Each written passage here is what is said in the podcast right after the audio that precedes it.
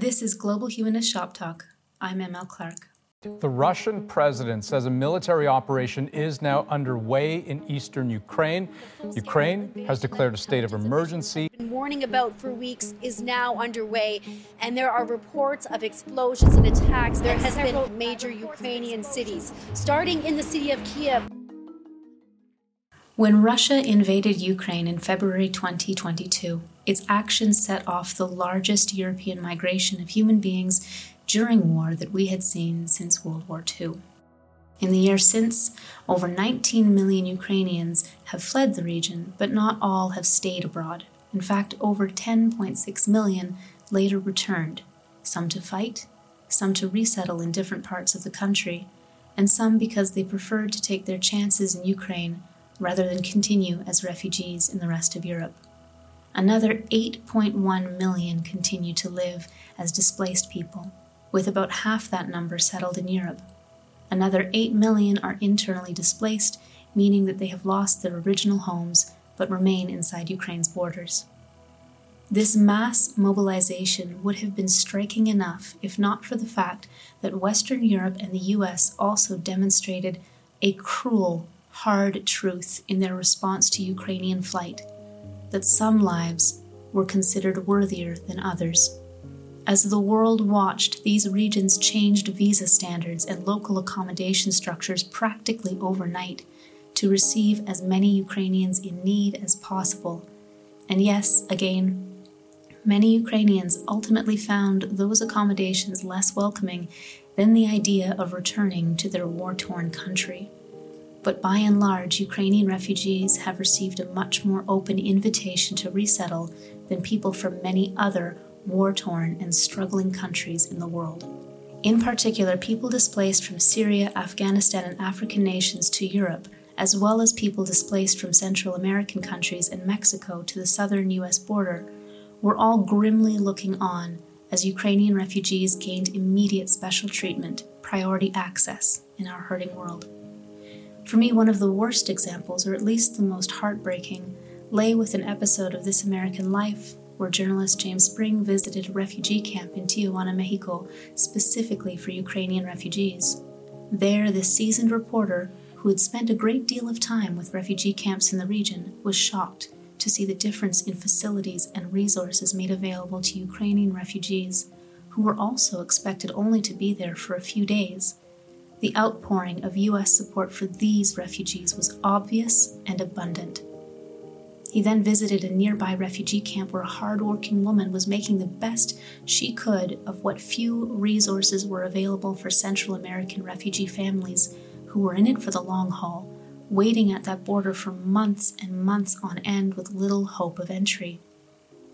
The two of them returned to the Ukrainian facility where the woman's can do attitude transformed to see what proper support, proper funding, proper resources could look like.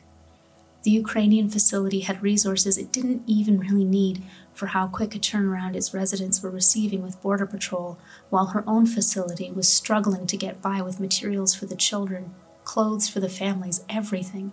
It was a painful episode to listen to because one could hear in real time as she realized her life's struggle did not need to be as hard as it was and neither did the struggle of all the families that she tried to serve in her refugee camps. That a different outcome had been possible if only the collective will had existed among U.S. citizens to respond differently to the plight of Latin American caravans of desperate human beings showing up at the border. Racism? Yes, that played a role in these decisions in the US and in Europe but so too did a larger, messier narrative of human struggle. Russia's invasion was a spectacular and sudden event, but also one that many could convince themselves would be over one way or another very soon. The Ukrainians fleeing were less likely to need a forever home in another country, or so the thinking went at least. The real fear in many parts of the world was of displaced people from different cultural contexts who were looking for a new place to settle permanently. What would that look like? How would it affect everyday life for Native citizens? Those fears are tied into a peculiar way of thinking about borders and human migration, a very new way of thinking about both when we look at the history of the human species.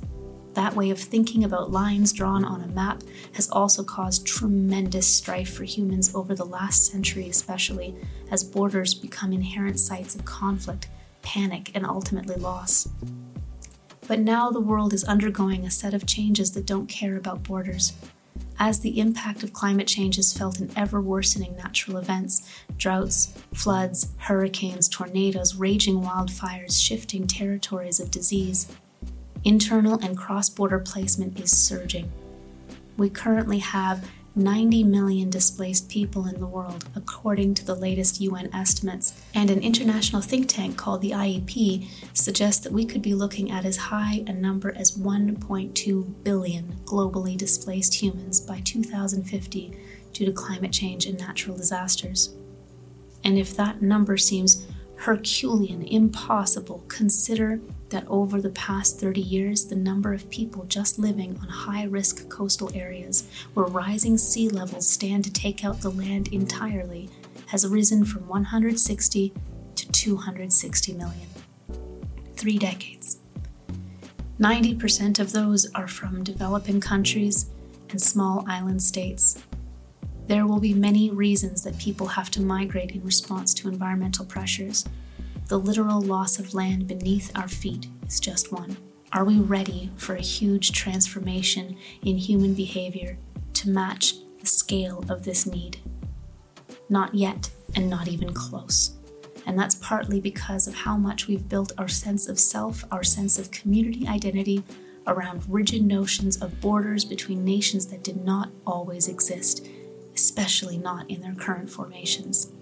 But even if we can't halt the ongoing impact of climate change, we can do the work of changing ourselves, of making ourselves readier, that is, to imagine new possibilities for human relationships in the uncertain world ahead.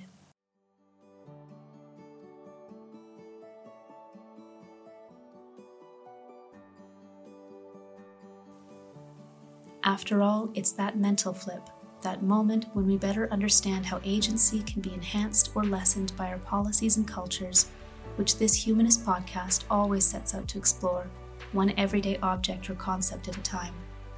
You're listening to Global Humanist Shop Talk, and for six episodes, we're moving through different landscapes in the world of mobility rights and displaced people, our past migrations, our present crises, and the future of movement we deserve.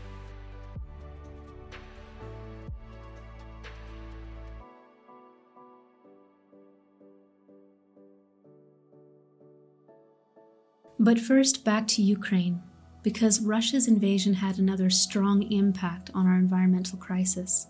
Ukraine is one of the world's primary breadbaskets, and its shipping routes of grain have been especially important these last few years as the world tries to address the brutal conditions of drought affecting wide swaths of Africa and the Middle East.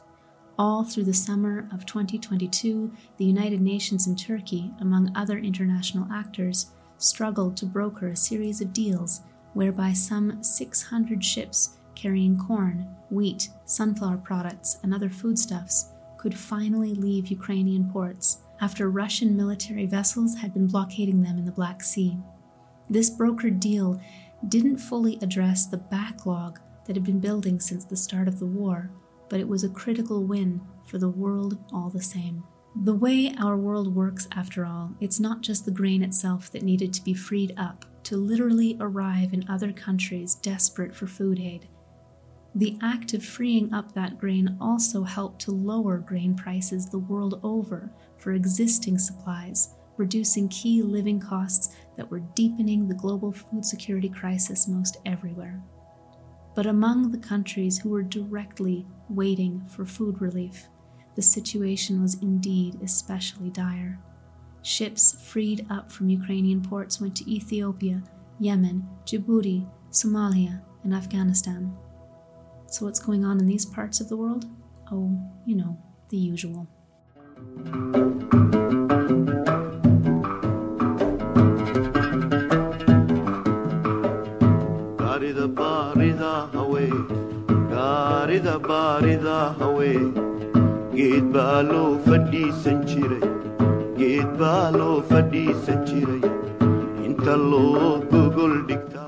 The Horn of Africa is another name for the Somali Peninsula. Somalia protrudes from the northeastern edge of Africa. Ethiopia and Djibouti are its western neighbors, with Djibouti lying at the narrowest point of the Gulf of Aden. Across that waterway lies Yemen. And for the last four years, the Horn of Africa and surrounding countries have been experiencing a worse drought than it's seen in the last 40 years, after four failed rainy seasons starting in 2019. Around 18.4 million people living in the region are gripped with extreme hunger because the land has simply dried up, devastating life and livelihood for millions of farmers in the region. Meanwhile, Afghanistan is also undergoing a severe drought, which was compounded by an intense heat wave and multiple wildfires, followed by a sudden rainy season and flash flooding across scorched land that couldn't absorb the water properly. Worse still, the region also endured a massive earthquake in June 2022 that killed over a thousand people and destroyed around 70% of homes in the surrounding area. Afghan men are donating organs and selling off their daughters in desperate hopes of acquiring enough money to feed the rest of their families. Which brings us to the complex intersectionality of environmental change. What a lot of folks in the West fail to realize is that these natural phenomena never operate in a vacuum. Many of the hardest hit in the Horn of Africa and Afghanistan were already displaced internally or across borders by regional violence up to and including war. In Afghanistan, there are persecuted ethno religious minorities that have had to flee under Taliban rule, whereas Somalia has been in a state of civil war for decades with even recent moves toward coherent and stable government thrown into disarray and infighting every time a new election needs to be called.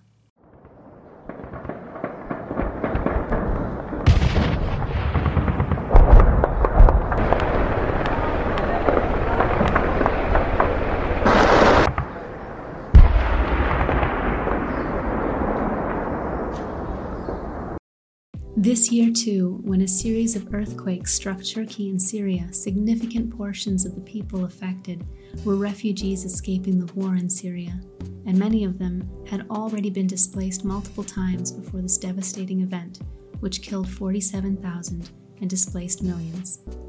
Likewise, in Bangladesh, home to the world's largest refugee camp, similar complex intersections are playing out every time disaster hits. Fires sometimes rage through the overcrowded Kutupalong refugee camp, which holds some 880,000 human beings. And so too do the ruinous effects of monsoon season. Kutupalong is home especially to Rohingya people fleeing genocidal violence in Buddhist dominant Myanmar, which is also under severe threat from climate change a country alternately experiencing drought and flooding events in devastating measure with erratic rainfall patterns and unseasonably high temperatures destroying local agricultural yields. Which brings us ultimately to the storytelling problem that exists on the world stage. We still too often see civil war and interstate war at a remove from environmental conditions. Too often we see the fact of, say, ethno religious persecution in certain world regions and consider it somehow separate from the underlying instability and uncertainty of related state apparatuses. Which is not to say that people aren't being persecuted over differences in demographic, they most certainly are. But it's important to remember that something far more fundamental often drives our perceived need to fixate on demographic difference at all, and that is the question and the perception of local scarcity. Is there enough to go around? Is the world around me safe enough for my sense of my countrymen to include people from all other manner of demographic background?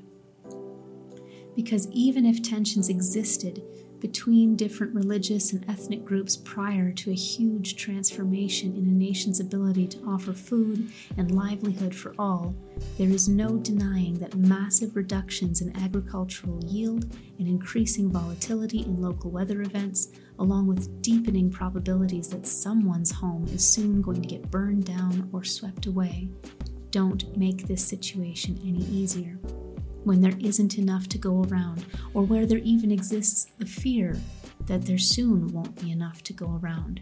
We humans are very good at starting to rationalize for ourselves who among us might be taking more than their fair share, who among us needs to leave, that is, so that the rest of us may thrive.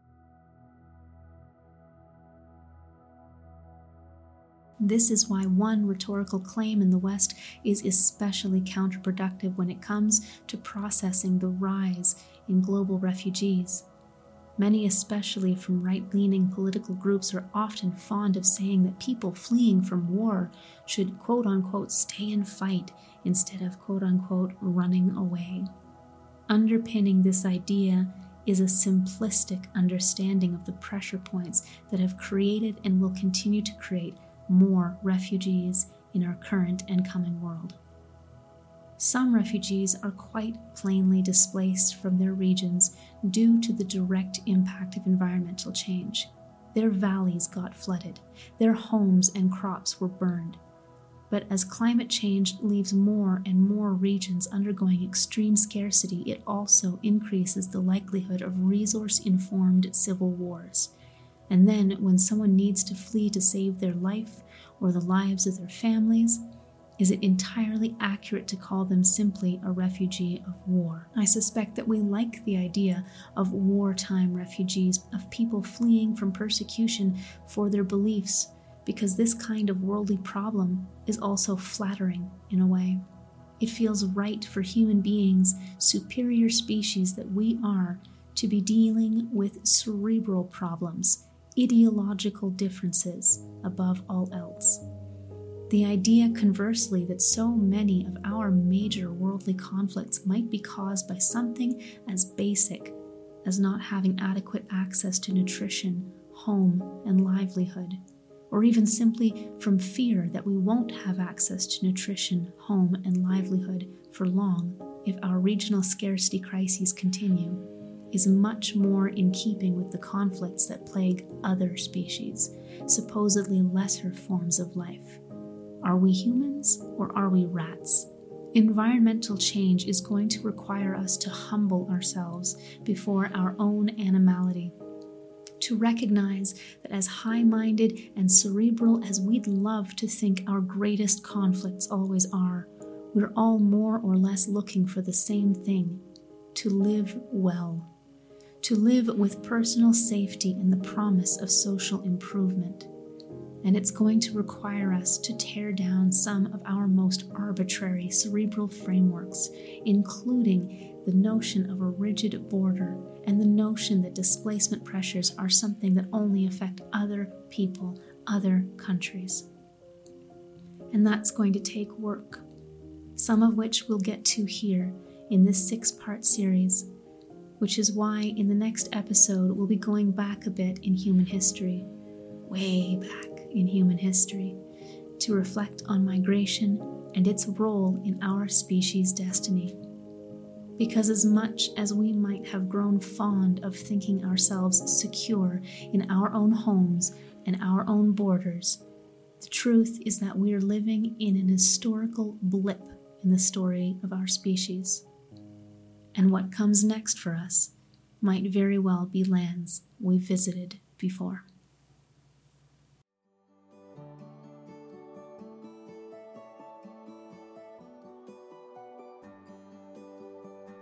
This has been Global Humanist Shop Talk with ML Clark.